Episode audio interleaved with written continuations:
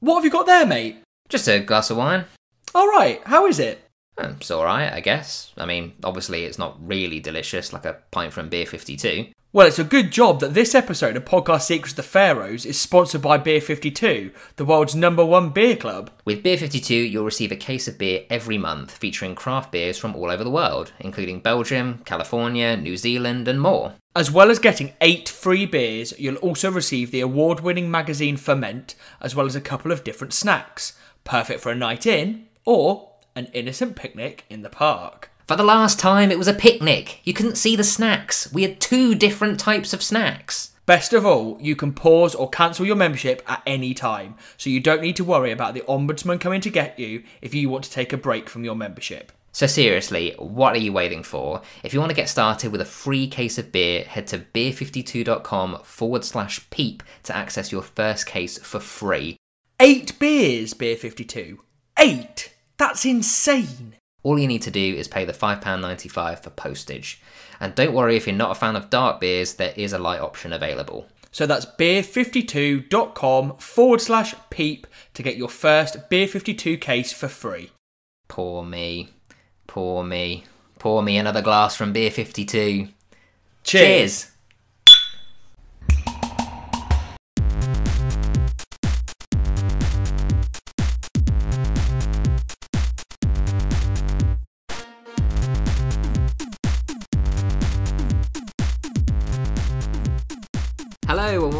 to the final episode of Series 2 of Podcast Secrets of the Pharaohs, a podcast all about discussing and reviewing the British sitcom Peep Show. My name's Tom Harrison and I'm joined once again by Rob Graham. Hello. Here we go with the series finale, episode 6 of series 2, which is called Wedding. The synopsis then.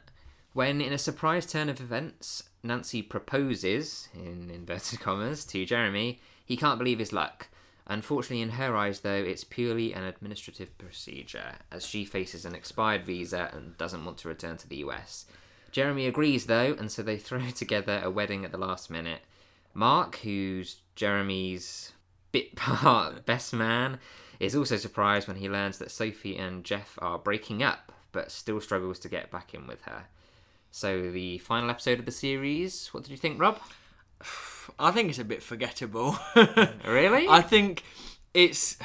I'd, I'd never say any episode of Peep Show is a bad episode, but this is definitely, I think, has to be for me the weakest of the twelve episodes we've seen so far in terms of the way that it's the sort of the plot of it. It, it, it does it just it doesn't feel like a, a classic Peep Show episode to me at all. Um, I mean, I'm not going to talk it down too much because I realise at this point people will just go, "Nah, I'm not going to bother listening to it, listening to the podcast." But it's not, it's not, it's not up there for me. I think there are there are good bits of it as there are in every episode that we watch, but this definitely isn't a, a high point for me. I think the main joy I get out of this episode is seeing Mark sort of get the upper hand over Jeff. That, I think that's my main sort of takeaway from this. Um, yeah, I guess you're right. I suppose when you, you just think that one of them's getting married, in my head I have it as this big deal. But Yeah. actually, I suppose you're kind of right, really, that especially when you compare it to the other earlier episodes in the series, it doesn't end on the bang that. Not really that any episodes of Peep Show particularly end on a bang. No. it particularly fizzles out compared to the others. But actually, although the ending, like you said, is a real sad ending to the to the series, it's a deserved ending to the series. Like J- Jez deserves what happens to him.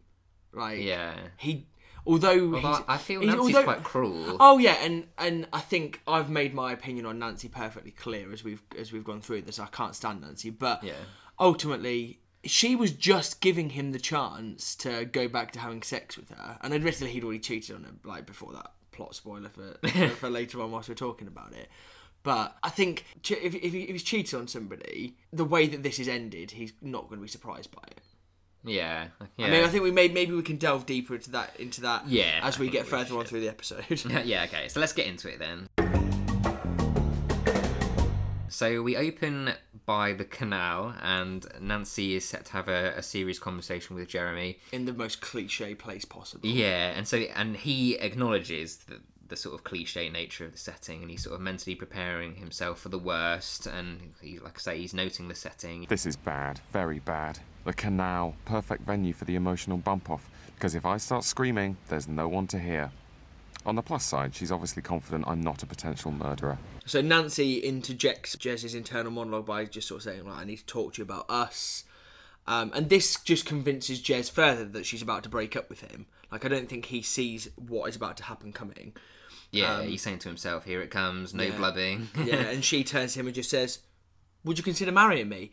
And and Jez, just for a second, seem well, not even for a second, for quite a while, seems to think that this is all real, and his face just looks like a kid who's just been like offered sweets. yeah, oh, he's Like, over the moon. He's just like, oh my god, yes, like yes, like seems to forget that he's literally this whole build up has been. She's she's she said she's not she's not in it for Yeah. a legit purpose. she really quickly downplays it, saying it's just for like an admin procedure and it's purely to avoid her expired visa. Yeah, and she says to him, she's like, obviously it wouldn't be a real wedding. Yeah, And Jez seems genuinely surprised by that. He's like, oh, it wouldn't?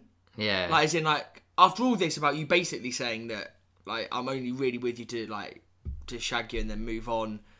Like, this is, she, she's already parred him off about being, having a girlfriend boyfriend situation. She, he still seems genuinely surprised, but still up for it. Like, when she says, you realise it would only be an administrative procedure, and he's just like, the happiest administrative procedure of our lives. Like, yeah, he's just like, oh, she's marrying me. Like, th- this is still a big deal. yeah, and even he gets down on one knee, doesn't Yeah, he? yeah. Well, she says to him, she's like, I've got a couple of gay guys that could do it. And she just says, I was like, don't marry those gays, marry me. Yeah. And yeah, he, and as he's saying, marry me, he pops down onto one knee. I feel so sad for Jeremy. He's so blinded by this love for Nancy. And I think we'll talk about it further as we go through. But I, th- he is, and I know that like love is a love is a fickle mistress, and like that, that love is an emotion.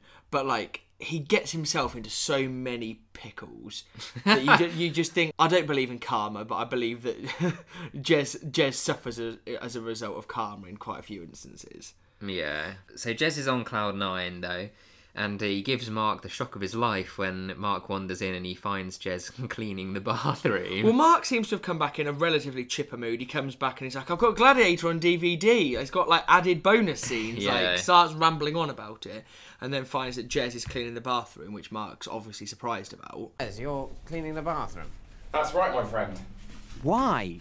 Sex slavery? Murder clear up? Um, and Mark's yeah clearly questioning his reasons, but it's very clear what his reason is straight away when Jez reveals that Nancy is moving in, and Je- uh, Mark's like, "She's moving in," and he's like, "Yeah, as a natural precursor to us getting married on Friday." Yeah, he just He's like- just on, like, slips it into "On conversation. Friday." Um, and Mark's baffled, and he's like, "Why? Like, why are you getting married?" yeah. Um, and, and he's like, because we love each other. And then again, does the same thing as he's just done, adds a little ending to the sentence. He's like, also partially for visa reasons. yeah. um, so he, yeah. I also like how he says about Nancy moving in. He says if it's all right with you, which I'm sure it will be. He just like completely rushes Yeah. over that he's moving someone in. well, like, she's with- she's basically been like his living in quotes fuck buddy for like yeah, but I feel like this is even this is like official. We've spoken about how this is Mark's flat. It's not Jeremy's to just move people in. Yeah, I think they have such a laissez-faire attitude to the rules in this. Well, not rules in the flat, but like Jez seems to override what Mark wants so often. I don't think it really makes any difference anymore. Uh, but Mark rightfully points out that Nancy could be using him just for the visa, and Jez gets a bit spiteful here. And we, we talked about how they how petty their relationship can be, and he immediately then just takes away Mark's role as best man. And Yeah, it's really like unnecessary here. But then, but Mark turns around to him when when Jez says he's going to um, ask Super Hans. Mark's just like, yeah, all right then. If that's the way you feel. Like, I'm not going to play your stupid game. yeah, Like fair, like fair play to Mark there. I think. yeah. I don't trusting Super Hans with the responsibility of best man might be the worst decision Well, that he yeah, could make for that yeah. role. Um, and Jez turns to him and he's like, "You're just." You're just jealous, like he, like he's like you want to get married to Sophie, and Mark sort of tries to cut him off, doesn't he? He's like, no, I don't. Like that's that's water under the bridge or whatever he says. Like, yeah, he says, "I- I'm totally and completely over Sophie. that sounds like somebody who's not. And like to be honest, and we know where this episode goes, but like why are we still at this point? Why are we still talking about Sophie and, and Mark? There is no Sophie and Mark. Like he's had so many times to try and and get in there. At this point in the episode, I literally wrote in my notes for this episode, "Why are we still talking about this?" like in the reality of us watching this without the without the context of further on in the show, like Yeah. that's dead and buried. yeah. it's, it's dead and buried. Um, but he's adamant that he's, I mean, he's totally and completely over Sophie. And then Jez just turns round and says, Oh, sure. And I suppose that's the reason why you wrote her name on every single egg under the word bird. It's one of my favourite lines of the whole episode, Oh, right there. "Yeah, I, like, I enjoy the fact they have toilet books." Like you don't go to many flats and households where they have a section of. They're, they're like six or seven in that pile. Like, don't get me wrong, I'll, I'll take the odd book to the toilet, but like, There's something grim, I think, about a, a toilet library. Yeah, i the fact that it's actually staying there. Yeah. Like I go, like I've been on places like cottages on holiday, and they've had like a toilet books like in it- there. I'm just like, I think it's weird. I would not want to touch in, those books. in my own house, it's slightly different. like, but not not like oh yeah, there's something quite weird about it. I like how Mark just snatches the, the the word bird book away as well. It's just like an, a complete argument ender there Yeah. that Jez has come up That's with. not happened. I've got it in my hand now. Yeah. Out of sight, out of mind. Uh, so next we cut to Mark and Hans together at, at the pub. That and seems it's, a very unlikely combo. it's yeah, it's weird. I'm guessing they're putting together plans for the stag that we'll see later. I don't even maybe. yeah, I don't even know because I put this seems like a really unlikely combo even with Mark's ulterior motive. I, I do wonder what yeah what their initial plan was because when we see this the stag later on, it does seem more like it was a hash. Well, I mean, to be fair, he I'm presuming I'm presuming that they got engaged in inverted commas like the Monday or Tuesday and the wedding was the Friday. Like I'd imagine it was like a four or five day turnaround, so they couldn't do really much for a, for a stag. Yeah, that's a good point Um, actually. But even so, they've had time. Although I'm guessing actually, because when they have this conversation, he says something about the weekend, doesn't he? So I'm guessing that this is probably the Monday after they just got engaged over Yeah, the weekend, because he says he be. had a long weekend looking at the mirror.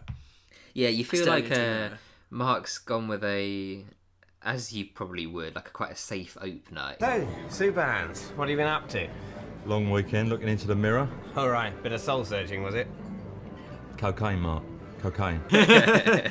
Um, and Mark is like oblivious to the drug reference. Um, and so Hans moves the conversation on and just says, "Fancy a go on the quizzy? Yeah. Like, shit some data out that bunged up brain box of yours." yeah, I'll do the buttons, you do the answers, and Seems uh, a good system. yeah. So Mark's straight to the point though, and he he wants to get Nancy out of the picture. So he sort of tries to devise a plan, and I like how Hans refers to her as Yoko. Well, he well, Mark harnesses onto the fact that Hans doesn't like Nancy. Like it's clear that as soon as he brings him up, yeah, like as soon sorry, as soon as he brings her up, it's clear that he Mark knows that Hans is going to be like bam bam bam. And it's funny, so Hans refers to Nancy as Yoko, but then Jez refers to Yeah. Tony as Yoko. No, he refers to. Oh, does he? Yeah, he refers to him and Nancy as John and Yoko together, doesn't he? When he's like, "We're not going to get out of bed till all the problems in the world are solved." Yeah, no, I'm on about when Jeremy's mad about, and he's saying like, um, Oh, I'm John. yeah, but Yoko's gone off with Paul. Yeah, yeah, yeah, yeah. So, but it's a funny little reversal there. Yeah, but yeah, Hans clearly doesn't like her, um, and he's just like, "Hello, um, Hello, marriage. Goodbye, Goodbye, major recording recording, contract. contract. Absolute Um, dreamland. yeah," Hans lives in. and then turns around and just goes, "She's, she's got trouble written through her like a stick of Brighton rock." Yeah. uh, which I think is a great line. and so they keep so like Hans clearly just wants to get on with the quiz, like he's he's he's, he's going with it, and Mark and Hans carry on this back and forth about Nancy whilst interjecting every so often with the questions that Hans has popping up on the screen. And Mark is very quick to answer all the questions, including he sort of says, uh, "Where would you find a diphthong?" Yeah. Um, and Mark just gives the, the first answer that comes to his head when he's just like, "It's a it's a it's a part of speech." Yeah, because he's not even using the multiple No, no, no. choice on the screen. It's a he part just of speech. And Hans is really snappy to him. He's like, "Where would you find one?" like that's not the, that's not you've not answered my question. He wants that jackpot. The Yeah, time is running out. Um, but they get to the end of the or towards the end of the quiz, and Hans is he doesn't seem keen on the plan. Well, th- he accepts that it will be more believable if they say it's Hans got with Nancy Yeah. than Mark. So the plan is quite a simple one: is we'll say that Nancy's cheated on him, and that will break his heart, and he'll call it off. Yeah, well, it's, yeah, it's, it's not a complicated plan at all, but it is a lot more believable for it to be Hans than, than Mark. But Hans quite rightly says he's like, I don't want to come out fighting with just my cock in my hand. yeah, Like he's like, I think Hans is quite a cleverly funny character. He's got a lot of intelligence intelligence about him to actually make him quite funny. Um, but he's yeah, he's, he's, he's, he's right to have his doubts. Uh, and then they get to the last question of the quiz, um, and Mark gets it right. So Mark answers the question right about uh, what was what's the name? Have you got the name? I can't remember the name of the character. the is. Ricky Tiki Tavi. Or Yeah, and, it's, something. and he's a mongoose, and, and, and Hans is adamant he's a rat, but Mark crosses the line, and Mark presses the button because he knows Hans is about to lose them the jackpot. yeah. Um, and Hans just turns to him and is like, You crossed the line. See? Told you. Yeah. But I was in charge of the buttons, Mark. I drew a line. You crossed that line. I'll have to have a think about you. I don't know if you can be trusted in a combat situation. Um, so we then, the scene changes. and unbelievably, Jeremy is at work. He is at work, um, but he's, uh, uh, in, in Tony's words, he's a phone monkey. Yeah, Um, so she's- he's working for Tony, his former, in quotes, fuck buddy. The flame. We Yeah. should point out that this is Tony's last appearance in the show. Yeah, both of the Tonys make their last appearances in these in this episode. So a bit of a farewell. And I have to say, I know you've you've got your thoughts now. I'm not particularly sad to see the back of Tony. Yeah, good riddance, Tony. She's been a good plot point for as long as she's been in it, but I feel like obviously she, has a major role in this episode's plot. well, Yeah. towards the end of this episode's But plot. I feel like she's kind of faded in terms of like relevance to the plot. Like we sort of moved on now. Like Nancy came in. yeah, yeah, yeah, and like- especially after what happens in this episode, I think she's run her course. Like, Yeah. there's nowhere else for her character to really go. But Tony is very sort of has a bit of back and forth with Jez about like she always needs more phone monkeys, um, and like he's seems I say more than happy to be working. I don't think he really is, is he? Well, I, I like how he says they're talking about like getting into work, and Jeremy's saying, "Oh, you would not believe how hard it is to get into train as an architecting," which I absolutely love. Um, but then he gets on to talking about Nancy, and Tony turns to him and is like, "How is the Yank? She started spanking your plank again yet?" Which I find really weird that she knows that Jez is on a sex ban. oh yeah, I hadn't thought about that. Yeah. Why does Why does Tony know that? Because as far as I'm hmm. aware, when that happened, the the last time we saw Tony was at the dance class. So it's Yeah, strange that he's interesting. obviously spoken to her about it, which maybe makes what happens in this episode less of a surprise. Yeah, I suppose because yeah, I'm, I'm surprised they didn't show us that really because Jeremy's quite a simple sort of follow your natural desires kind of Yeah, guy. yeah. That yeah, I'm surprised we didn't see him just run to Tony like Yeah. quite quickly afterwards. But this is how we discover that they still are on a sex ban. Um, so we cut from this scene to Sophie and Mark having lunch. Yeah, they're on a sort of like a friend date thing. Yeah, but it seems a strange move from the end of the last episode. Yeah, very weird. And so, but but Sophie and we talk. I mean, we could literally do like three or four episodes just on Sophie and Mark, yeah. just on their their relationship. But they have a very, she has a very up and down character. Like she is constantly just like I can't make her out. Like this scene with him, she seems like genuinely like matey and stuff with him. It's quite nice, and she seems quite jovial and light-hearted. And I mean, I know we She talked about really before. Yeah, annoys we started talking about this before we recorded. Um, I and- just, uh, I don't get it. Like you say, she's like really up and down, and just her, I don't know, the way she speaks, like even her facial expressions, everything about her is just this isn't the Sophie we've seen before. She's really like, um, kind of like sickly sweet. I think with Sophie, her character in the episode just seems to fit whatever the plot needs it to fit. So if we need Sophie to be a bitch, she's a bitch. Yeah. If it needs Sophie to be all like this, like she is in this episode, if we need her to be an emotional wreck, she is. I I don't feel like at this point she's, although she is absolutely central to the plot, her emotional state and her uh, mood doesn't seem to have any bearing on anything. Like she her, her mood is just set by what we need it to be in that episode. Do you know what I mean? Yeah, she's very all over the place. Like every episode seems to be it's like, just like really inconsistent. Yeah, but that goes all the way through. Like we've got her in the show for the whole nine Yeah. series, really, and she is like that. Apart from when, surprise, uh, uh, like maybe unsurprisingly, when she's in a serious, serious relationship with Mark, her mood sort of plateaus a bit. But that's Yeah. maybe 'cause- just because his mood is is or his life is relatively just like flat. Yeah. Yeah, she's a character that's sort of built a bit on like a rocky foundation, I feel. Yeah. Like we don't really know what Sophie's about until probably when they get together. Yeah. Well, when we when we do a character bio on her in in later It's gonna months, that'll be a long one. I uh, will be. um, but so she's they're just chatting away. It's all friendly. I can't believe you wanted to meet for lunch. You- You really meant it about being friends. Of course I meant it, Mark. So how have you been? Fine, fine. The human being's basic needs are really very simple food, liquid, entertainment, and the release of fluids at regular intervals. What a great Grim. way of uh, speaking about pissing. and then she asks about his love life, and he comes out again. Another good line. It's Love life may be a rather grandiose term for staring at women on the bus. and like I was saying about Sophie being weird in this, like she tries to hook him up with her friend Karen, she? who's across the across the room. and she points Well, out. it's not her friend, is it? It's a friend of Nancy's. Yeah, that's right. And it, uh, just her. She doesn't seem like the sort of person that would be friends with Nancy, by the way. Um, I don't know. I suppose we don't really get to know Karen. That No, well, we only really see her in this episode, don't we? So She seems very um very normal. she's a, a proper Mitchell and Webb actress as well. She's she's in quite a few of the. She's in their their feature movie they did, Magicians, I think it's called. Um, oh, I've not actually seen that. Um, and then she's in quite a few of the Mitchell and Webb, yeah, like that Mitchell and Webb look. Um, as is Olivia Colman, Yeah. and as is um, Paterson Joseph, who plays Johnson as well. So those they they all sort of mingle in with with all of the projects that Mitchell and Webb seem to do.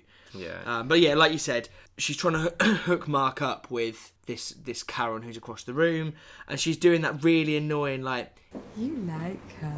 I don't necessarily like her. Yes, you do. Go and talk to her and tell her you like her hair. yeah, like, it's so annoying. it is. And go and tell her you like her hair, like they're bloody five year old. Like, Yeah, it's yeah. just so weird. She um, becomes very like childlike in certain moments, like this scene in particular. Yeah, it's just it's just that like not the childlike view of love because I don't think she does. I think she's like she's mature enough to understand. Yeah, no, I don't mean like that. Just like her mannerisms sometimes can be very.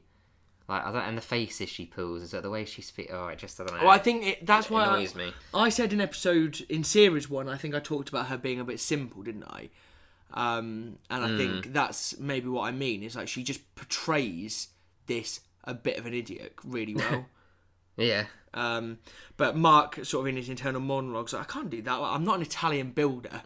Yeah. Um, But she drags this poor woman over across the room, and, and yeah, like you say, Mark doesn't want to do it. we talked about before. Mark needs to have an action plan. Mark Yeah. needs to know how he's strategically going to get the girl, and meeting a girl in a coffee shop is not his idea of fun.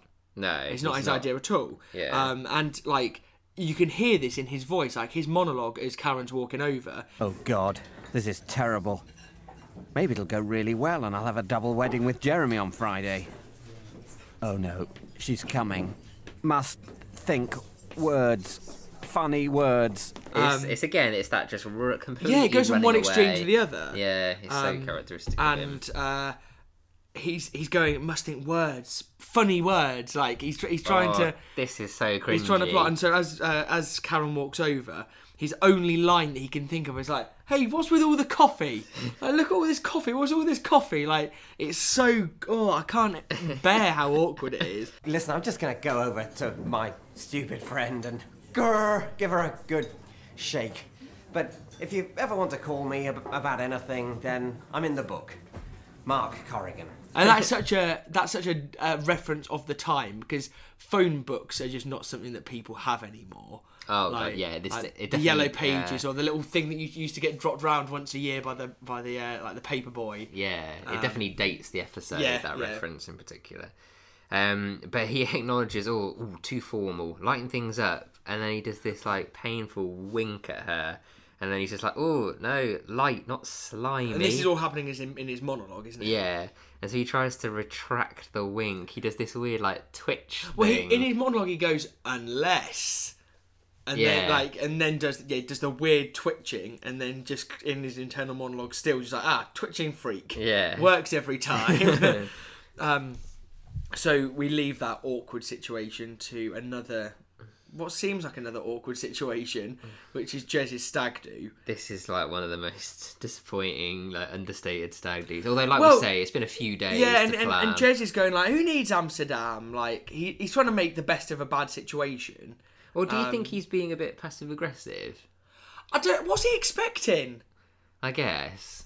I just like the way he says it, it's like, oh, like who needs to go off to Amsterdam? It just seems a bit like. But These this, are the things th- we this is. Hans and, and Mark trying to organise it. They've spent most of the time trying to organise how they're going to stitch Jez up. yeah. Like how how are they going to if they've organised it on four days? It's a bit different to like you organising my stag do in like a like having a year to do it. yeah. It's a bit different from that. So yeah, they're sitting in the pub and Hans basically almost reads uh, re- reads what Jez is thinking. He's like, like it's just a load of guys in an old boozer, loving it. Yeah. Like he's trying to make the best of what the situation that they're in. we get a little view of who's there as well. And I barely I recognise Jez and Hans, Mark, and then uh, Tony, is in Tony's husband. Yeah, male Tony, surprising that he's yeah, there. really surprising that he's there. But I'm guessing they've just like rung around all the people that are just in the vicinity. Yeah, I suppose they don't really have a circle of mates, do they? Like no, and, no, no, no, no. Um, Scraping the barrel a bit. no, and, and the guy that we get introduced to in a minute is Sam. And when they talk about Sam, uh, Hans says, "Oh, he's a mate of Darren's," and we don't know who Darren is either. I'm assuming he's the other guy at the table. Yeah, but we don't know who he is, do we? Yeah, Like, he's, not, he's not somebody else we know he's- either. Um, but they're all they're all in the stag spirit. They're all wearing moustaches, aren't they? Um, Yeah. Uh, Mark's is obviously Hitler. he obviously keeps that keeps keeps hold of that for any special occasion. And straight away, like we talked in episode five about how Mark can't wait for anything. He just has to get straight to the point. Like he can't let anyone enjoy a moment or do the foreplay, for want of a better Yeah. word, to a situation. He can't do the groundwork. He just turns straight to Hans. And he's like, "It's about time you had that conversation with Jez." Um, Yeah. But as as Hans is just going like really like now, like the tequila slammers come out. Yeah, and so he just manages. He's like, "Hey, slammers!" Yeah. Um, But and, one like- of them doesn't fancy the drink. no, Sam the Buddhist is not like he's. I'm not going to slam. Like, it's a Buddhist thing. I've got a little bit of trivia here for um, for Sam the Buddhist. It, it appears to be a bit of a nod to Sam Bain, who one of the writers is a, Ah. a Buddhist himself. So it seems to be a little like nod and a Oh, I did not know that. towards Sam Bain. Ah. So uh, yeah, quite a little clever thing there. But yeah, so he doesn't want to slam because he says he doesn't drink. It's a it's a Buddhist thing. But he gets peer pressured by all of them, uh, including Mark. Come on, it's a stag night. You've got to slam on a stag night. Slam, slam, slam, slam, slam, slam, slam, slam, slam, slam, slam, slam, slam, slam, slam, slam, slam, slam. Ah! Ouch. Thinking maybe Buddha wasn't too pleased. Doesn't seem to tap the glass down as particularly hard on the table, Yeah, and it just and it just goes straight through his hand. Um, so they rush him off to the hospital. But before they rush off, I noticed, um, and again this dates the episode, that Hans is lighting up a fag. So obviously this would have been like 2004, so it'd have been pre-smoking ban. Um, and so yeah, I just picked up on Hans having a having a, a cheeky drag of his cigarette. Um, so yeah, they rush off to the hospital. I don't know why they've all gone. Like he's a grown man. Why have all three of them gone to the hospital with him? Well, I suppose Jeremy comes when he does come back shortly. He says that oh, like this is like a like crazy night. Like this will be a bit of a story Yeah. to tell for the stag. Um, but before he does, Jez does come back. Mark's again trying to get Hans to sort of like execute the plan to get rid of Nancy, and Hans is sort of having these second thoughts. Um, and then Jeremy does arrive, tells him that Sam will be out in an hour or two, and he's like, "Oh, night to remember or what?" Yeah, Jez seems really happy. This makes what's about to happen even worse. yeah. So Hans comes out with it. Can I point out Hans is drinking? Hans has got a can of like Carling yeah, in his he hand. does, he? The stag's still going as far as. But Hans he's is gone and picked that up. He must have gone and picked that up. He's not going to have had a can of Carling in a pub. yeah, stopped on the way. Yeah, they've got their Nip taxi into or the the ambulance to go and get go and get them a, like a can. Um, so yeah, Jez seems really happy, and Mark very quickly like nudges Hans in the direction of s- explaining what, what Yeah. what's happened, So or what Hans hasn't happened. comes out with this story. Yeah, it's about Nancy. I know you two aren't doing it, and uh, it must have got to her because the other day she sucked me off while I was having a whittle. Whittle is an underrated word. And uh, Jeremy just like breaks down. Yeah. Like this wasn't the reaction I was expecting. Like I knew he would. I knew it would sort of crush him, but I wasn't expecting. Like he is heartbroken. Like he sobs, Yeah, doesn't he? and he. We talked about him being quite a emotionally immature character. We've talked about it quite a few times, but he seems to have forgotten over and over again that this wedding, this stag do, is all for show. Yeah, he's really fallen for Nancy, despite her consistently lukewarm. Yeah, feelings and this becomes him. perfectly clear here when he's just like, I love her. I really love her. What am I gonna do? You'd have forgotten her in a week. you, you know what you're like, you, you big idiot. Everything's turned from gold into shit. Wrote I wrote down like this is heartbreaking watching Jez cry. Like it's really, Hmm. really sad. Even though he knows it's fake, it's still sad to watch. And Hans even says like he even carries on with it. He's like, I wouldn't lie about something like this. And then he just drags Mark into his emotional like Yeah, he's like Mark saw the whole thing. Yeah. but obviously feels like he needs to be dragged down with it. Um, Yeah. and they realise when Jez is like crying inconsolably that they've taken it too far. Um, and Mark's like, ah, it was it was it was just a joke. yeah, Hans is like, yeah, we stagged you, got good and, good and proper. And Jez is so annoyed. yeah, he's like, oh, you guy, like brilliant, you you fucking guy. Yeah, but you can see from his face, he's absolutely fuming. Yeah, he's like, oh yeah, you got me all right. Yeah. um, so without without a moment's notice, we are heading off to their wedding because they've had the stag do, and then presumably the wedding, as happens in all TV shows, the stag do is always the night before the actual Yeah. wedding. Um, this uh, register office looks so drab. it looks, yeah. I mean, uh, yeah. I can't. Registry offices up and down the land aren't always the most picturesque places. I've well, been- no, it's sort of what you expect, really, isn't it? Yeah, well, it's just it's just an office, isn't it? Um, in this in this instance, um, but we arrive at the wedding and doing a quick sort of scout of the room. We don't really recognise many of the people. There aren't many people in the room, but we don't recognise many of the people. We sort of see the front row of uh, Mark, the Tonys, um, and Hans. And Sam the Buddhist.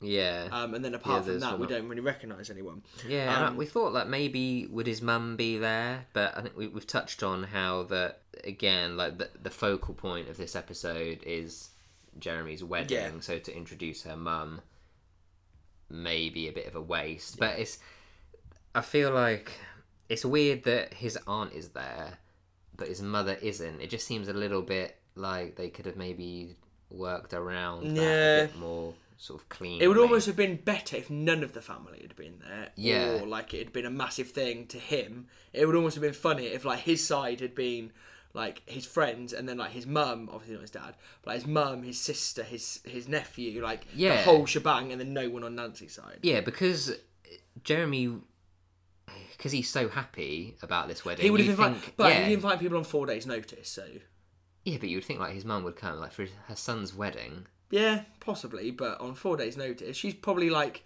on a cruise around the Caribbean or something. Like Yeah, maybe. yeah, we, we don't know her at this point. We don't know anything about her. Yeah, we? well, I'm glad that they they save it because, like we've said before, like Jeremy's mum deserves her own like episode. Really. Yeah, but like you said, he's taking it way more seriously than she is. He's in a really nice suit. Like I say, I, okay, I say a really nice suit. It's a shocking suit, But he's made the he's made the effort. effort. Whereas Um, Nancy he's in like a proper tux. Um, Yeah. and she's just in a mini skirt and like a blue Like- top, isn't she? Yeah, what we see her in pretty much every scene. Yeah, basically. absolutely. Um, and we, we we switch from them walking down the the aisle, if for want of a better Yeah. word, um, to Tony, Tony and Mark sitting there together discussing. Well, they're not discussing. Male Tony is saying like how nice Nancy looks. Yeah, even though she's in everyday sort of clothing, he's Uh, like, oh, she looks nice. and his she?" wife that he's only recently just got back with is sitting next to him. She looks lovely, doesn't she? Yeah. Jesus, didn't realise I was with the fucking Nancy Appreciation Society. Tony, if you'd like to bang her, why don't you just come out and say it? Okay. I would like to bang her. I love that his face as well. Yeah. He's like so like just They're just in an cold. absolutely loveless, hate-filled relationship, aren't they? Tony and Tony. yeah. It's such a messed up relationship. But Tony's face, female Tony's face, is just like, oh, oh like, I wasn't expecting you to do it. Like, why weren't you expecting him to do it? You've Yeah. slept with someone in front of him. Yeah. Like, your relationship is so messed up. She really seems to hate Nancy, doesn't she? Yeah, because she, but, because she knew, she knew that before, Jez was her go-to guy. Yeah. Like, she had Jez working like a lapdog. Jez is everyone's lapdog. And now everyone likes Nancy instead. Yeah, because It's- Nancy's the pretty American, isn't she? Yeah. And, and and Tony's the mumsy girl next door, as we talked about Mm. before. So they they walk up to the the front, and, and Nancy's like, "We're here to get married," as though as though it wasn't obvious. By now, was it? Yeah. Um, although her outfit might suggest otherwise. And Jez explains to the registrar that he's like, right, instead of saying "I do." Can we say "do I"? And the registrar isn't particularly keen. It's like you shouldn't. You should have spoken to somebody about this before. um, and so we we get on with the wedding, and when it gets to the bits where he needs to say his vows, he goes, "Do I?" Yeah. and she just he just gets a stern look from the registrar, so he changes it to "I do," and then he gives a quick look back to Nancy and just mouths like, "Do I?" yeah, and I like he turns to Hans as well. and He does this like. Um, Oh, he does like a weird, like a like a rock heavy on, rock, so- yeah, yeah. a heavy metal type thing. and yeah. Hans does it back, and they're like, "Yeah, like check me out." yeah. And whilst this is all going on, Mark's just not listening at all, is he? And we get a monologue of Mark just being like, "Where's Sophie?" And that's a fair point. so- Where is Sophie? well, we're, gonna. Well, find actually, out if she, I suppose she's Nancy's friend, isn't she? Even if at this point she's not really Mark's, she is Nancy's friend. Mm. Yeah, she should be there, really. Yeah, it's quite strange. So the wedding sort of comes to an end, and Jez is talking to the to Auntie Helen. Yeah, Um, the and- most depressing reception ever. Yeah, oh, it's awful. And he's sort of explaining. He's like, "What? Like, who are we doing it for? Like ourselves or the tourist board? Like." He's he, he's trying to justify the level of the wedding that they're having. Yeah. Um, Nancy's so rude to his aunt when he's like, "Oh, come over here, say hello, Nance," and she's like, "Hi, listen, Jez, like I've got to go." It, like she just completely dismisses. But but to, to to to all she needed from this was to her for her just to go into somewhere sign a piece of paper. She's illegally she's legally allowed to stay in the country now. That was what she was trying to achieve from this. Yeah, I just She's feel like it. she's, a- so cruel in and this. yeah, like we both said, we really hate Nancy after this episode. She's she really doesn't do herself any favors. Um, yeah. so to abandon the wedding for a job interview, I for just a feel health club receptionist, like Yeah. no no no disrespect to a health club receptionist. They're a. Well, it's just any job interview on your wedding day. That's a oh yeah, a new but low. but even but even if it was like oh I'm going to go and be like the manager of somewhere like this is something I couldn't rearrange because ultimately they have organised this wedding on four days notice but yeah either way she's just like if I get there by four they'll in, they'll like they'll consider me yeah, it's just a complete lack of respect for Jeremy. and. Jeremy's completely blindsided by it because he's just like you're not going Yeah. and she's she's like like yeah like it doesn't do anything to make the wedding seem any more legit Yeah. which is quite strange um I also want to make a quick note on uh, Nancy saying that she has to get there by four because even though she's underqualified.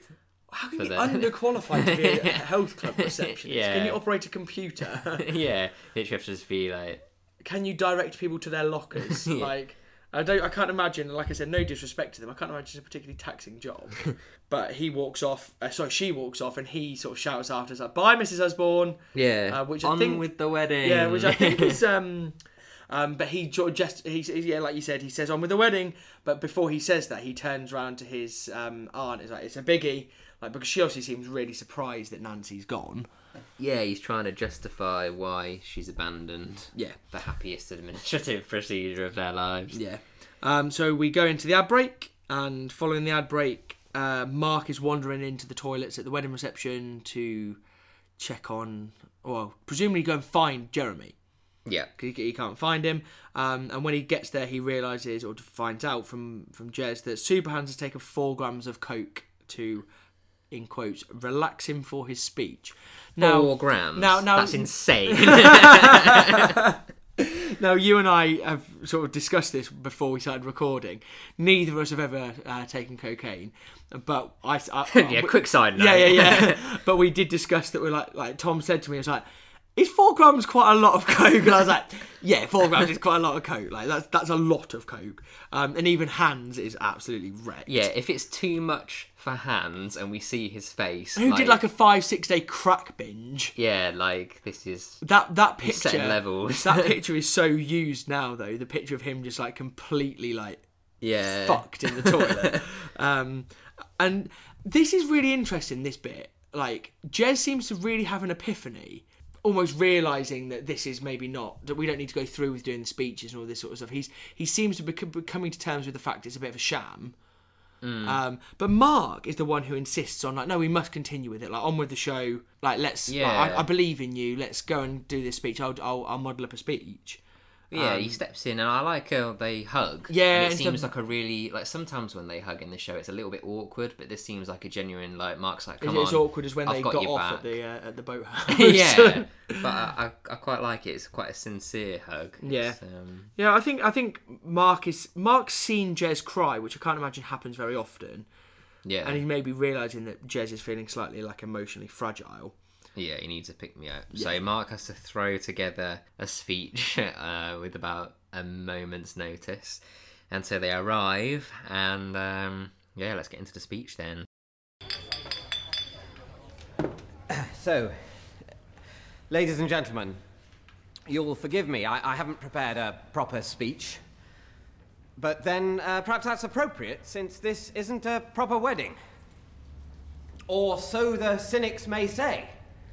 But I say to those cynics listen, cynics, this is the modern world, and just because it's new and, and strange and unnerving doesn't mean it's not brilliant. Brilliant.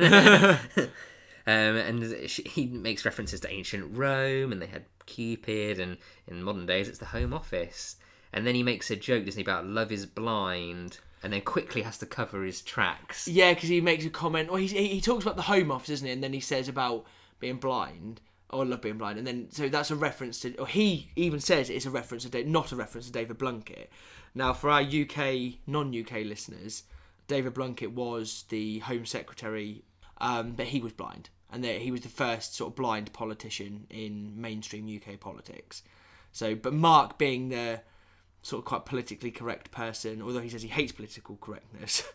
The, this the, the political correctness of the fact that people might think he's mocking a blind person is a bit too much for him. Yeah, so he has to go like, oh, no, seriously, I would never make that joke. Yeah. It's too late. People are already like sort of chuckling in the crowd. Yeah.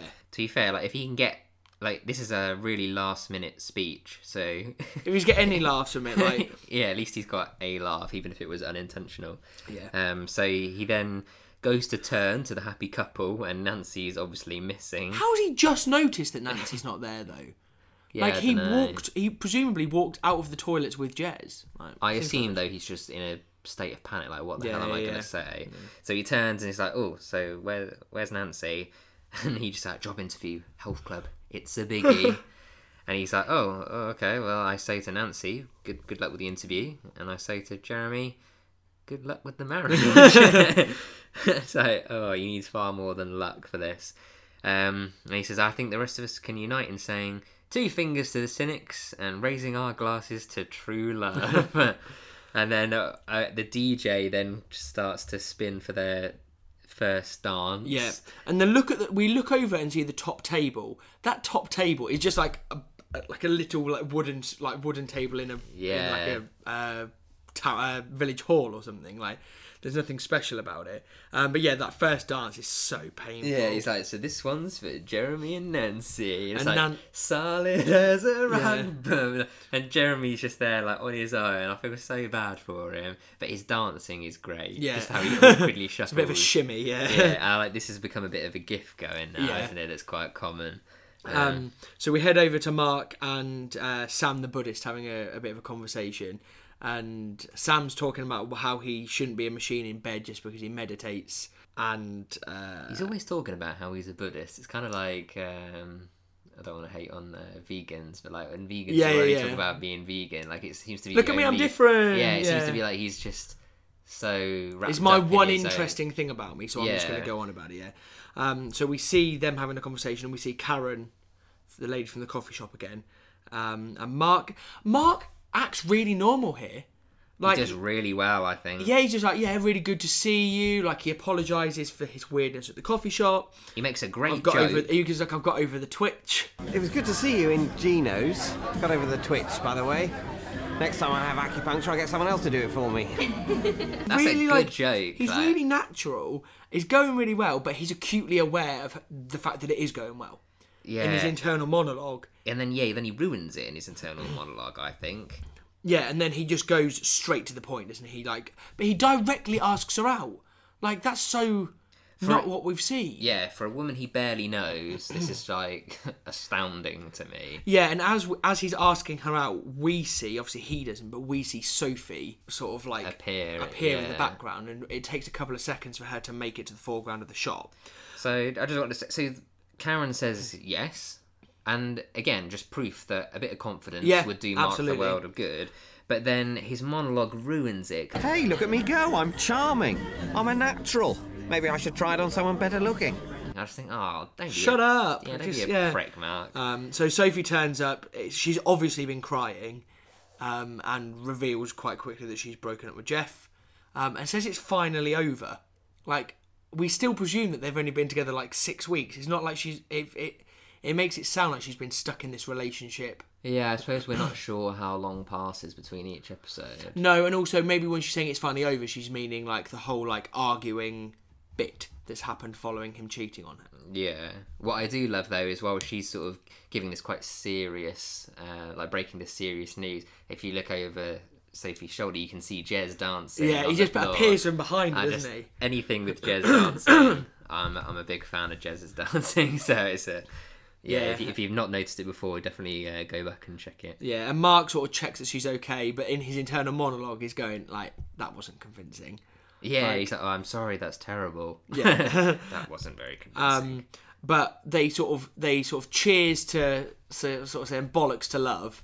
Um, Yeah. And Mark joins in with it, but at that point, I think he then turns and just goes, "I love you so much." Of it in his head, just goes, "I love you so much." Yeah, he backtracks so fast out of this date with Karen. Yeah. It's unreal, or he tries to at least, and like just treat. He, so Karen breaks the news to Sophie that they've arranged to go on a date. Actually, like just now. Yeah. And Mark's like, "Oh yeah, but, Anyone anyone, can can, come. Like you can come," and then goes to set her up, like stupidly. Yeah, then- completely puts his own plan. yeah, sets her up with Sam the Buddhist, and then he realizes his mistake. Brilliant. The woman you love has only been single for a few minutes, but already you've found her a nice new boyfriend.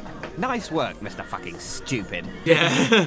um, and Sam again points out the fact that he's a Buddhist by like, I just like points out that he's not like a tantric Superman. Like just because he Yeah. meditates and does yoga, that he's not going to be some sort of like machine in bed. Um, Um, Sam, honestly. yeah. Good. He's a good one episode character. Yeah. Um, so we we head from the wedding very quickly back to the monotony of everyday life, and Nancy is moving the flat around. Yeah, she's making her mark as the Ah, wife. yeah, moving the chairs. The chair would look great here. She's moving it like half a meter across the room. Yeah. Um, and Jez makes a reference, like eh, all newlyweds do, when he's like, "Mark, my my wife is asking us a question." Yeah.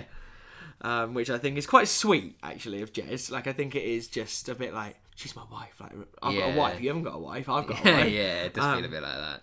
But it turns out that Nancy Doobie Doo. She does dooby doo, and they have a little like bicker between them, don't they? With like really passive aggressive.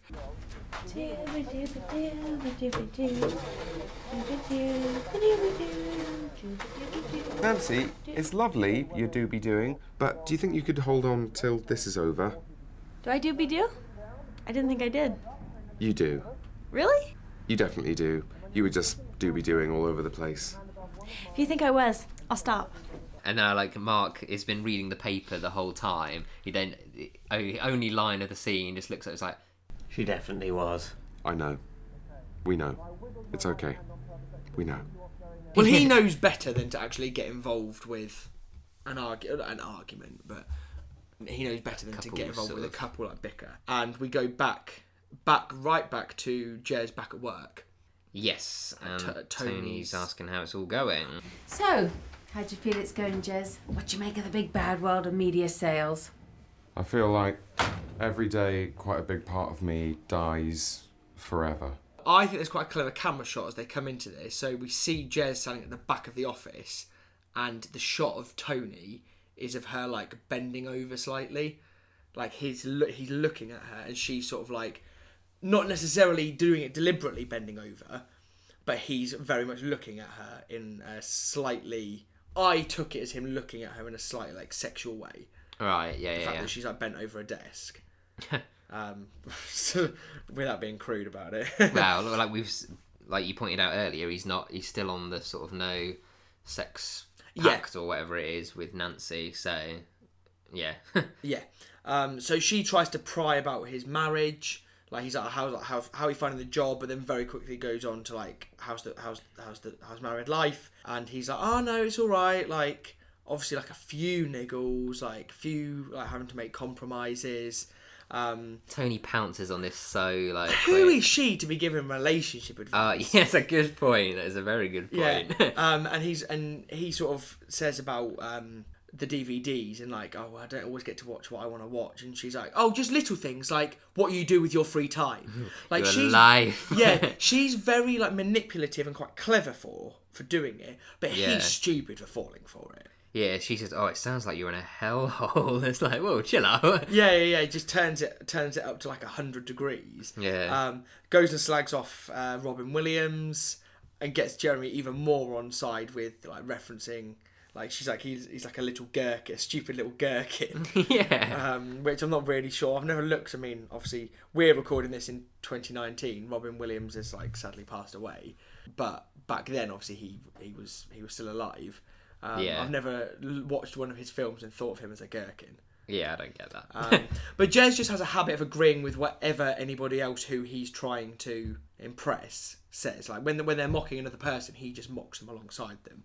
So he goes along with what she's saying, um, and he's like very much just completely eating out the palm of her hand. And she says like, "Do what everyone else does, have an affair." yeah. Affairs Um, are great. They're simple and no one gets hurt. and Jez's Yeah. like, hmm, they're simple, are Yeah. they? And that's what I mean. He's so he's so simple. Like he's Yeah. like, well, if you're telling me that it's simple, then probably it is simple, isn't it? yeah. Um, and she keeps knocking on his head, doesn't she? Keeps wait, wait like, well, wake up, Jay, wake up, Jeremy, wake up. Yeah. He's like, stop doing that. um, and she's like, everyone has affairs. Like, Mummy, Daddy, you, me, John Major, which again is another very British political reference. I don't think I need to explain who John Major was. Former Um, PM. yeah, I'll, I'll cover it. Prime, Prime Minister before Tony Blair. But there were that's just a very epitome of like there were so many political references in in Peep Show. Yeah, yeah, big time. Loads of political references actually. It's only actually now that I've, when we're going through looking at it this way, that I've actually noticed quite how many M, like specifically MPs are Yeah. mentioned. But if you think I can imagine they're exactly the sort of pair that sit there and watch Newsnight together and watch like Yeah. Question Time and those sort of things. But Tony's really plugging the idea of an affair. It's like it's so simple, like as simple as me shutting the door and putting my hand down your trousers. Yeah, uh, the point of view, just like put, her putting her hand down his trousers. But she doesn't put it even down his trousers. She doesn't put it like down the top. She like puts it in his like in his flies. Yeah, But yeah, the point of view from Jez's angle is, is quite an odd one. and then we Um, get Jeremy's face as well. It's like yeah. one of shock. Yeah, but uh, we can see where the, where we can see where that's heading. um, so we cut we cut to the house of the flat, Sophie's flat. Yeah, Um, and we begin. I spoke about this in episode four that they use the the orphan punchline, Yeah. which is something that I love. And Sam's at the end of telling his joke, and again, it's another sort of like Buddhist reference. And I was like, you don't have to be enlightened to work here, but it helps. and he gets a good reaction again. I can't help laughing because I'll laugh at pretty much any, Any orphan, orphan punchline, punchline. yeah. And Mark's like playing the line here, this situation, because he's he's there as Karen's date, but now he knows that He's Jeff's in. out of the picture. Like, yeah, and he's even sitting next to Sophie. He's got nothing Yeah, to do like with Ka- Karen. Karen, him, and Sophie are on the sofa, aren't they, together? No, I think Karen's on a, a separate. Oh, is she? 'Cause I armchair, know Sam. think. Def- Sam's on like a poof or something, isn't he? He's he stood up like delivering his joke, Ah, right, and then okay. I think Karen's on an armchair, and then Sophie and Mark are on a sofa. But like Sophie is between Karen and Yeah. Mark, so it's not even like they're sort of together. So it's very clear where Mark is putting his effort in, Yeah. but he still has to sort of maintain that balance. And he in his monologue, he's like playing that line. He's like, Keep being charming to Sophie, stay cold and unfriendly to Karen, without breaking social convention. Um, and then Big Bad Wolf Jeff turns up, and he's pretty aggressive here when he arrives. And uh, it does look pretty bad. Like he spots Mark sat next to Sophie, and he just turns to her and is like, "You moved on pretty fucking quick." Um, and she's like, like now's not the time. Now's not the time. And he's like, no need to talk, Sophie. Just come to pick up a few things. Don't mind me. And Mark, just before this, has completely like gone from one extreme to the other, and he's just gone, "Don't kill me. Like I'm not her date." Like Yeah. he's backtracked so quickly in his in, in internal monologue, and when Jeff says, "Don't mind me," like, I've just come to pick up a few things. Mark in his monologue again just goes, "How are we supposed to not mind the maniac?" Yeah. like like the maniac's here. But Mark tries to steer the topic away from anything too serious or anything to do with Jeff and says like, right, old question, but who's the best? Paul or John? John or Paul? And then he's like, Paul, obviously. yeah, but for argument. yeah, let's just make this into a discussion. Um, I feel like Jeff's. This is really inappropriate of Jeff just to storm in and start clearing it. Oh, like- yeah, absolutely. I do like though how he takes his mug back from Sam Yeah. and like empties Sam's drink into another one. It's like this mug's mine. yeah, it's quite. A, uh, he's it's it, the whole the whole experience of Jeff coming back is quite strange. But Mark actually does quite a decent thing here. Like he does it quite cleverly. He gets up and tries to get Jeff to leave. I think he probably stands up initially without a plan in place of what he's going to do. No. But then uh, the way he does it and sort of says, "I'm going to basically be the bigger man," is the first time that he actually has the upper hand over Jeff. When he just sort of says, "I'm not going to do anything. I'm not going to like lay a finger on you. Like I'm going to wait patiently for you to leave," or whatever he says. Yeah, he bluffs his way through it really. So Jeff's like, "Oh, what are you gonna do about it?" And he's like, "Oh, well, what am I gonna do? Just stand here like a civilized man and wait for you to do the civilized thing and leave." Yeah. And Jeff sort of There's nothing that Jeff can do to that. Other if Jeff punches him, he looks pathetic. Yeah. Yeah.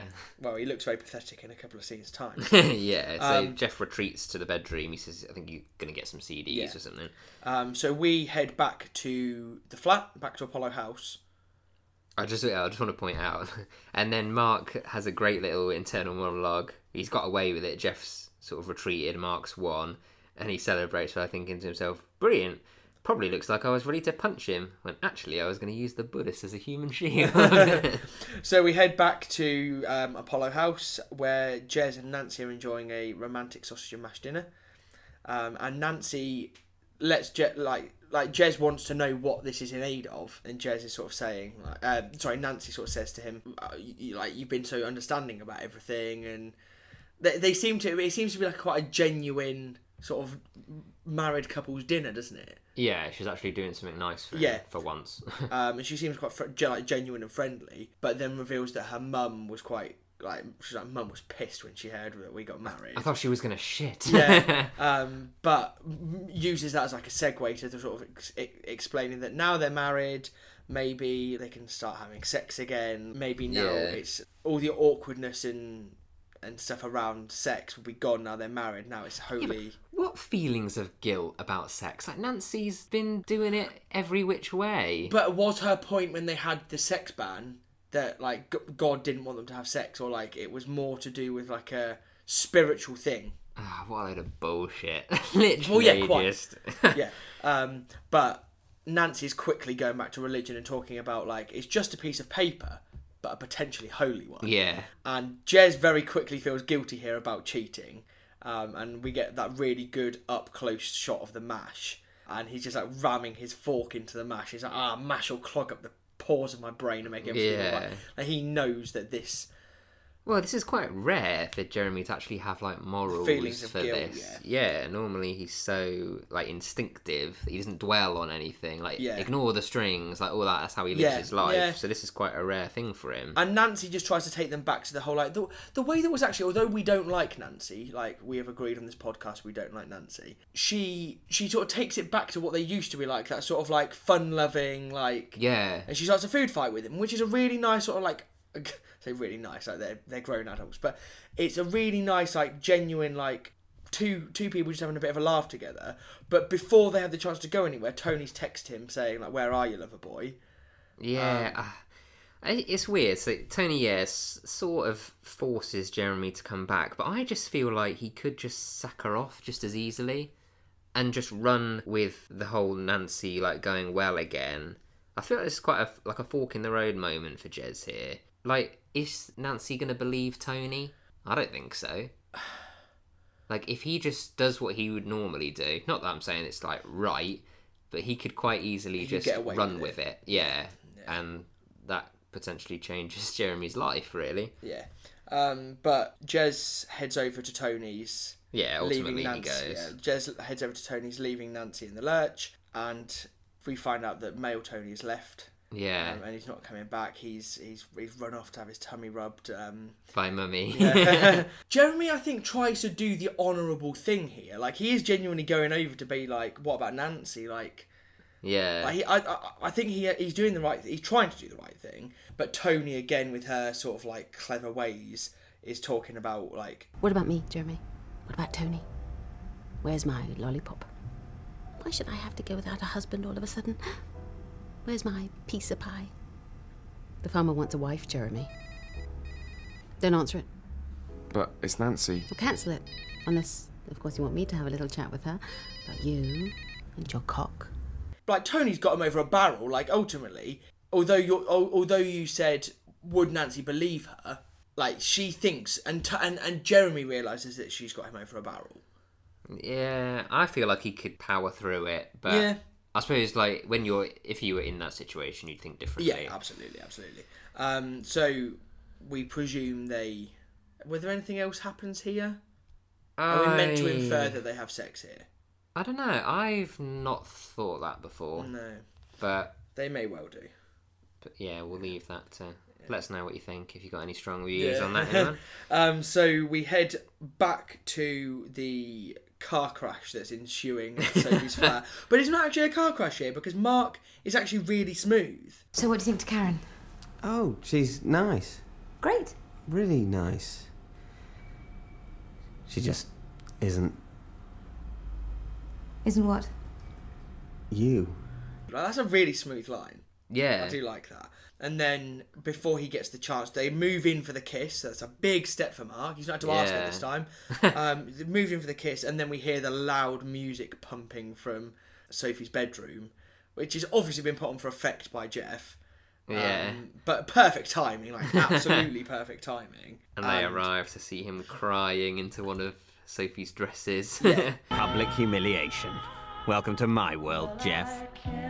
Although, personally, I wouldn't have picked that dress to cry on. This is the first we've seen really of Jeff being like we've not seen Jeff. It, the- like normally he's such presented as such like a macho guy's guy. This is the first time we've seen him really vulnerable and sort of show like real emotions. But how genuine is it? I I took it as genuine. Yeah, and it, it may well be. I'm just sort of raising the raising the point. Um, I, I think so. it's Although his crying does look very weird. Yeah, and he's smelling her dresses, but then Mark sort of retorts with that public humiliation. Welcome to my world, Jeff. Which, like, we both watched this this episode together and both sort of like cracked up at that point. yeah, yeah. Mark's loving it watching him. yeah. Um, so, and he's and he's loving it even when he gets home. He's buzzing when he gets back to the flat, and his mood is very quickly cut down by by Jeremy. Well, it's weird. To begin with, it all seems fine. Like Nancy calls Jeremy hubby, I think gives him some dinner, doesn't she? Like it all seems like okay for the first like Yeah. twenty seconds or so. And Mark comes in, yeah, he's boasting about how well things are going with Sophie, and Nancy's excited about it as well. And then he sits down, turns to Jez, he's like, "Oh yes, like now it's coming together, my friend. Look at you with your beautiful American wife, and me with my lovely maybe girlfriend. Like, we should get a couple of tandems and go to the Pyrenees and pick grapes or some crazy He's just thing. got like he's just so happy. It's really quite sweet. yeah, and I just think Nancy is. I I know that Jez has done something wrong, but this whole thing, this whole relationship is just. It's so fake that I feel like she's unnecessarily cruel to him here in what she's about to do and how she behaves. Like they could just chuck her out of the flat if they wanted to, but she charges in. Oh, Jazz, I was wondering if you could sleep on the couch tonight. I'm on my way to see Metallica at Wembley Arena, and I've taken a couple E's, so I'm gonna start feeling pretty horny soon. And if I meet somebody, which um, you know, I probably will, will want to come back and bone. So, I'll need the bed. Later. And then she's yeah, off. I suppose at that point they could just be saying, right, all right then, Jez is lost here. Yeah, Um, like why should yeah. they continue to support her and let her live there? Yeah, Yeah, absolutely. It, yeah, it kind of baffles me a bit. I don't know. I suppose with what Jez is about to say, they maybe he still thinks there's a chance. So Jez tells Mark about the whole situation and that he's cheated on Nancy and that he told her because quote stupid honesty. Yeah. Um, and that now the marriage is nothing more than a husk. that And- does that doesn't sound good. and then he, he turns to Marcus and say, Do you think maybe if I plead and plead and plead, she'll forget all about it and things will go back to like before? Honestly, Quite honestly, not brutally honestly. Then yeah, absolutely. Cheers, mate. No problem, mate. the way they look at each other, it's so desperate. Yeah. So oh, I feel so bad for poor Jez in this episode. But that's the end of the episode. Like It it's, it's ended well for one and, and not so well for the other. Nancy's a bitch. and that is the soundbite we're taking from this one. But we end we end this episode on uh, the song "I Can't Live." Um, yes, which is what uh, Jeff was crying yeah, um, to. and also a nice um, sec- uh, selection of their wedding photos. yeah, as the um, credits roll. Yeah, which is quite nice that they've gone to the effort of taking those photos. Like those photos are like they've had, they've had to do those as extra th- an extra thing, which is quite a nice little touch yeah, that's a good by point. the writers there. Um, but yeah, that's the end of the episode. So the quiz. The quiz. Now, I've rattled this quiz together quite last minute, so I'm hoping I've, I've gone with the right um, the right tone because I think last uh, last episode or the last episode I did the quiz for was was a was a tad, was a tad hard. so let's roll with the quiz. So Nancy's interview. What time is Nancy's interview when she has to leave the wedding? If or she says if I can get there by a certain time. oh, uh, if I can get there by four. Yeah. On Jeremy Stag do, what is Hans drinking when they get like? And I want to be specific. What's it? What he's drinking when they get to the hospital? He's drinking something. Oh, like what brand of lager? Yeah, what it? brand of lager is it? Um, I've got in my head that the can is black, so I'm gonna say Guinness. It, I it's Carling. It's black and white. Ah, It's the black and white Carling can. Um, okay, right. So those two were relatively easy. Uh, these next three might be a bit more challenging. So when they get back to the flat straight after the wedding, and Nancy's doing her doobie doing, Jeremy's sitting there wearing a black t-shirt with white writing on it. What does it's a one-word slogan on his t-shirt? What does the one-word slogan say on his t-shirt? Uh, ooh, no, It says mellow. mellow. Um, this was quite easy, I hope. At the end of the episode, when Jez goes to see Tony, she tells him that he's gone somewhere to have his tummy rubbed by Mummy. Where's he gone? oh, he's gone off to Lincoln. Um, shout out Lincoln every time. And um, this one's got nothing to do with like the answer's got nothing to do with anything that happens really in the episode. Um, the song that Jez is sorry that Jeff is listening to at the end is like the I can't live. We know what the song is.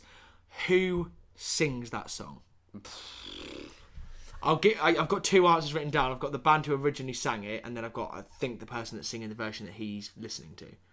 Oh, it's all the bands. All the bands: All the Kasabian, Kasabian, bands. Kasabian. Not the Beatles, was it? Or Snow Patrol? um, Famously a four piece.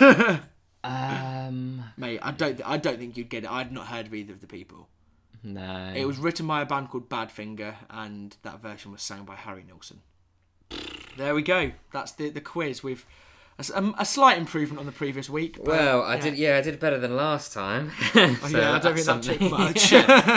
um, so, and uh, that's the end of series two. So, I, I think it's been a fantastic series of the show. I have to say. So, thank you very much for joining us for our second series. If you've enjoyed the show and want to hear more, you can subscribe to us right here if you haven't already. And seeing as it's the end of the series, why not leave us a quick review? If you'd like to get in touch with us, ask a question, leave feedback, any of that stuff, you can email us at podcastsecretsofthepharaohs at gmail.com. On Twitter, we're at podcastpharaohs, and on Facebook, just search Podcast Secrets of the Pharaohs. So I think we'll take another break before we come back for series three. So last time it was about a month, so probably be about the same like last time. Um, but we'll shout out on social for a specific date when we're coming back. But if you're subscribed to us here already, then we should just appear straight back in your feed anyway. So there we go. That is it for the end of series two of Podcast Secrets of the Pharaohs. Thank you very much for listening, and thanks again for joining me, Rob. I would like to bang her.